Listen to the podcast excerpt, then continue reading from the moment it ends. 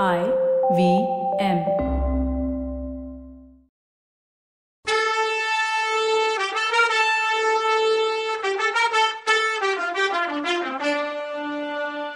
வணக்கங்க, நான் கவிதா பேசுறேன். வெல்கம் டு கதை பாட்காஸ்ட் சிவகாமியின் சபதம். இது எபிசோட் நம்பர் 36. இந்த எபிசோடோட டைட்டில் பரஞ்சோதியின் பார்வையில் மாமல்லர் சிவகாமி காதல். பரஞ்சோதியை பத்தி பல வதந்திகளை கேட்டப்புறம் நாகநந்தி அங்க வரல. ஆயனருக்கு என்னைக்கும் அழியாத வர்ண ரகசியத்தை தெரிஞ்சுக்கிற ஆசை 1க்கு 10ஆ பெருகிடுச்சு. அதனால அவர் சிற்பக்கலையெல்லாம் ஒரு பக்கத்துல மூட்டை கட்டி வச்சுட்டு வர்ண சேர்க்கை சம்பந்தமான பரிசோதனைகளை, அதாவது ட்ரையல் அண்ட் எரர் மெத்தட ஆரம்பிச்சாரு.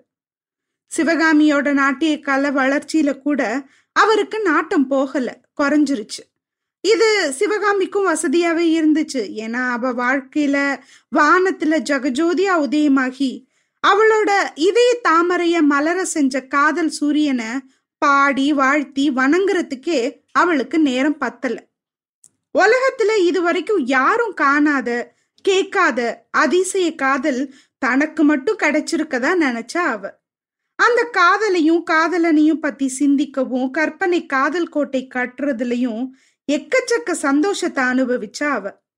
அந்த மனக்காதல் கோட்டை கட்டி வாழ்றதுதான் எத்தனை ஆனந்தம், எவ்வளோ ஏமாற்றம், கூடி குலாவுற நேரம்தான் எவ்வளவு, கொல்லம்புகளால வருத்தம் தான் எவ்வளவு. அந்த 8 மாசத்து கற்பனை கோட்டை கட்டி வாழ்ந்ததுல எவ்வளவோ யுகங்கள்ல அனுபவிக்க வேண்டிய சோகச்சாயல் சேர்ந்த ஆனந்தத்தையும் இன்ப ரேக கலந்த வேதனைகளையும் சிவகாமி அனுபவிச்சுட்டான்னு தான் சொல்லணும். இருக்கட்டும், இப்போ சிவகாமிய போய் பார்ப்போம். அவ அநேகமா வீட்டுக்குள்ளதான் தன்னந்தனியா இருக்கலாம். உள்ள போய் நேர்லயே பார்த்து அவளோட நிலைமையை தெரிஞ்சுக்குவோம். வீட்டு கிட்ட போகும்போது உள்ள பேச்சு குரல் கேக்குது. சிவகாமி தனியா இருப்பா. அவ கூட மனசு விட்டு பேசி அவ மனசுல என்ன இருக்குதுன்னு தெரிஞ்சுக்கலான்னு பார்த்தா அவ கூட பேசிட்டு இருக்குது யாரு? ஒருவேளை அவளோட காது கேட்காத அத்தையோ? இல்லையே, ஆம்பளை குரலா கேக்குதே, அதுலயும் 2-3 பேர் குரல் கேக்குதே. சரி, உள்ள நுழையறதுக்கு முன்னாடி வாசப்படிக்கு பக்கத்துல நின்னு என்ன பேசுறாங்கன்னு கேட்டுட்டு உள்ள போக சரியான நேரமானு தெரிஞ்சுக்கிட்டு போகலாம். அம்மணி, எங்க கிட்ட கோச்சுக்கிட்டு என்ன புண்ணியம்? பல்லவ குமார சக்கரவர்த்தி என்ன சொல்றாரோ அதைத்தானே நிறைவேற்ற முடியும்னு ஒரு பையன் குரல் கேட்டுச்சு. குமார சக்கரவர்த்தியாச்சு, அவர் கட்டளையுமாச்சு, அதை பத்தி எனக்கு என்ன? மாமல்லருக்கு இன்னைக்கு வேற வேலை இல்லை போல இருக்கு. திடீர்னு சிற்பி பொண்ணு ஞாபகம் அவருக்கு வந்துடுச்சா என்ன? இருக்கட்டும், அந்த தந்த பெட்டிக்குள்ள என்ன இருக்குன்னு திறந்து காட்டுங்க முதல்லன்னு கோவமா சிவகாமி அதிகார குரல்ல ஆர்டர் போட்டா. தென்பாண்டி நாட்டுல கொற்கை துறைமுகத்துல குளிச்சு எடுத்த அற்புதமான முத்து மாலைங்க இந்த தந்த பெட்டிக்குள்ள இருக்கு. அம்மணி, இதோ பாருங்க, கன்யா குப்தே ஹர்ஷவர்தன சக்கரவர்த்தியோட பட்ட மகிழ்ச்சி கழுத்துல கூட இந்த மாதிரி முத்து மாலை கிடையாது. எப்படி ஜொலிக்குதுன்னு பாத்தீங்களான்னு வேலைக்காரன் சொன்னான். உடனே சிவகாமி, போதும் போதும், இந்த முத்து மாலைங்க யாருக்கு வேணும்?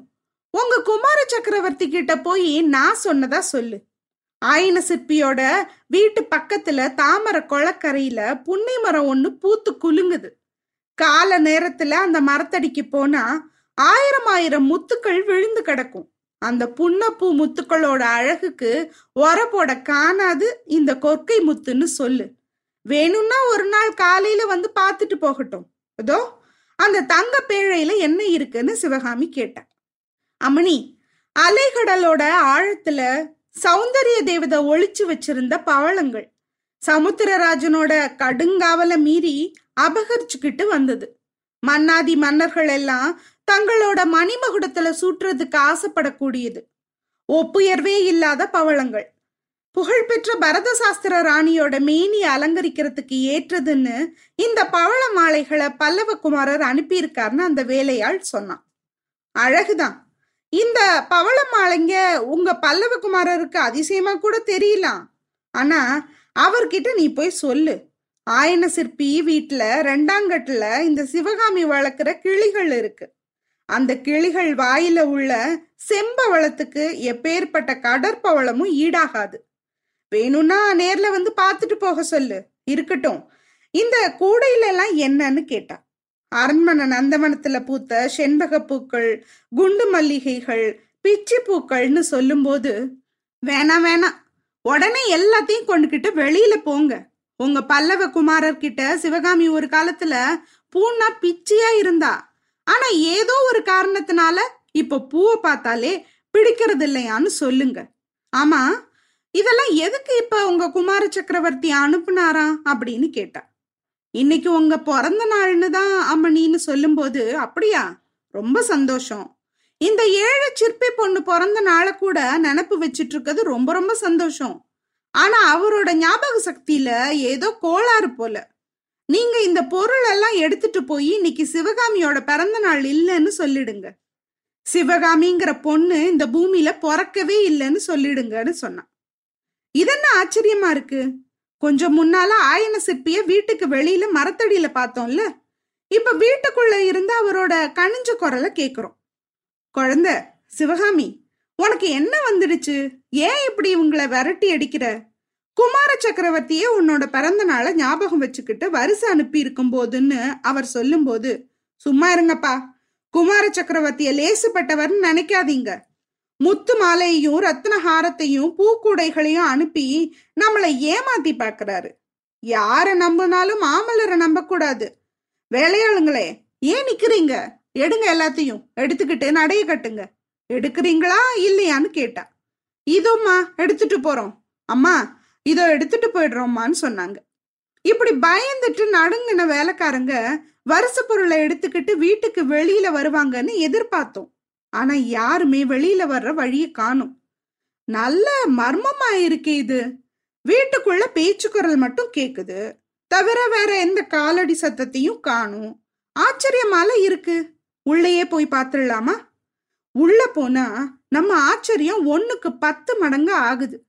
ஏன்னா உள்ள சக்கரவர்த்திக்காக ஆயனர் செஞ்சிருந்த சிற்ப சிம்மாசனத்துல சிவகாமி மட்டும்தான் தன்னந்தனியா உட்கார்ந்துருக்கா. இவ்வளோ நேரமும் பேசிட்டு இருந்ததெல்லாம் யார் கூட? தோ நமக்கு அது தெரிய வருது. சிவகாமி பேசுறா, ஆமா தனக்குத்தானே பேசிக்கிறா. ஏவலாளர்களே இங்க வாங்கன்னா யாருமே வரல, ஆனா இவ யாரோ எதிரில இருக்காங்கன்னு நினைச்சுக்கிட்டு கற்பனையில பேசிட்டு இருக்கா. உங்க பல்லவ குமாரர்கிட்ட இதையும் சொல்லுங்க, மாமல்லர் என்னைக்கு மனசு கணிஞ்சு சிற்பி பொண்ணு சிவகாமிய பாக்குறதுக்கு வர்றாரோ அன்னைக்கு தான் அவளுக்கு பிறந்த நாள்னு சொல்லுங்க, புரியுதான்னு கேட்டா. இப்படி சொல்லிட்டு சிவகாமி கொஞ்ச நேரம் அமைதியா இருந்தா, அப்புறம் மறுபடியும் பேசினா. ஆனா இந்த தடவை குரல் வேற மாதிரி இருந்துச்சு. இப்ப கேக்குறது ஆம்பளை குரல், ஏற்கனவே நாம கேட்ட வேலைக்காரன் குரல்.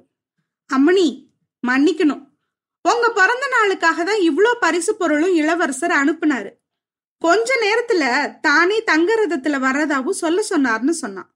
திரும்பவும் சிவகாமி சந்தோஷமான குரல்ல, ஆகா மாமல்லரே வர்றதா சொன்னாரா, அப்படின்னா இன்னைக்கு என் பிறந்த நாள் தான், அப்பா இன்னைக்கு உங்க பொண்ணோட பிறந்த நாள் தெரியுமா உங்களுக்கு, என்ன பேச மாட்டேங்கிறீங்க, இன்னைக்கு ஒரு நாளாவது பச்சளை அரைக்கிறத நிறுத்துங்க, அதோ ரதம் வர்ற சத்தம் கேக்குது பாருங்கன்னு சொன்னா சிவகாமி. சிவகாமி சிம்மாசனத்துல இருந்து துள்ளி எந்திரிச்சா. அப்போ நிஜமாவே வீட்டுக்கு வெளியில ரதம் வர்ற சத்தம் கேட்டுது. முகத்துல சொல்ல முடியாத ஆசை ததும்ப பரபரப்பா வாசப்பக்கம் ஓடி வந்து பார்த்தா, வீட்டுக்கிட்ட ரதம் வந்துட்டு இருந்துச்சு. அது மாமல்லரோட ரதம் தான், தங்க ரதம், ரதசாரதி கண்ணபிரான்.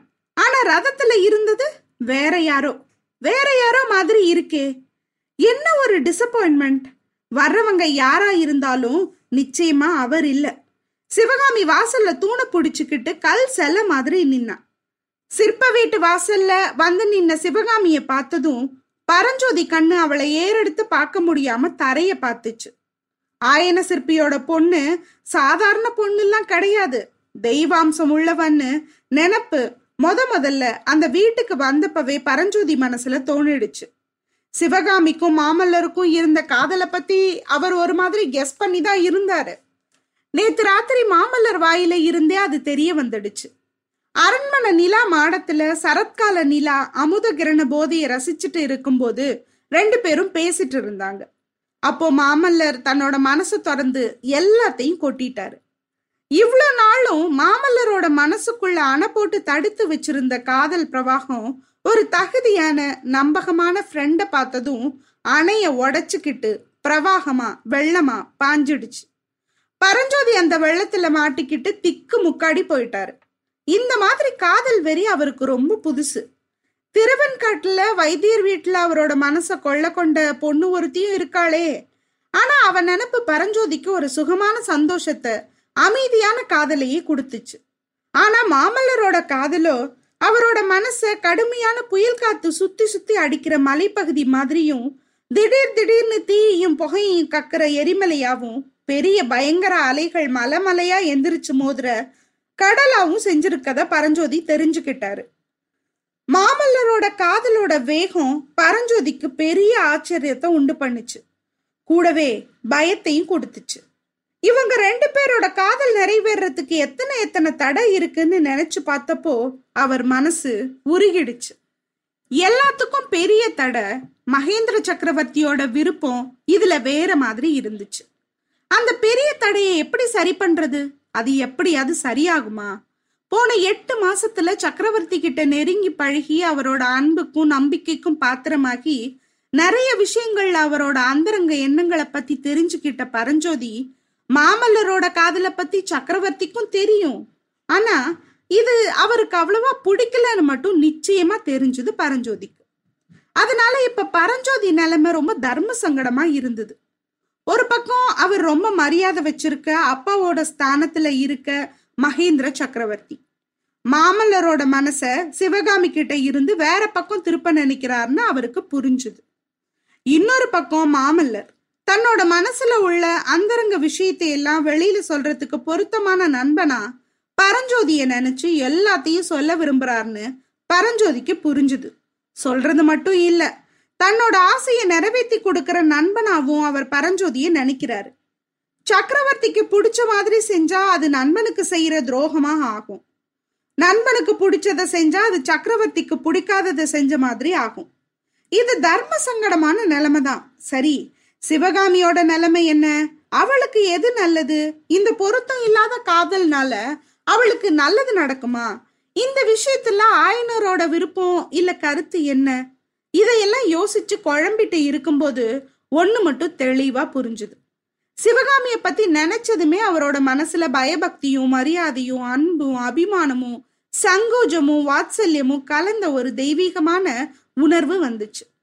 சிவகாமி விஷயத்துல பரஞ்சோதி மனநிலைமை எப்படி இருந்துச்சுன்னா, சீதாதேவி விஷயத்துல லக்ஷ்மணன் எப்படி இருந்தாரோ அதே நிலைமைதான்.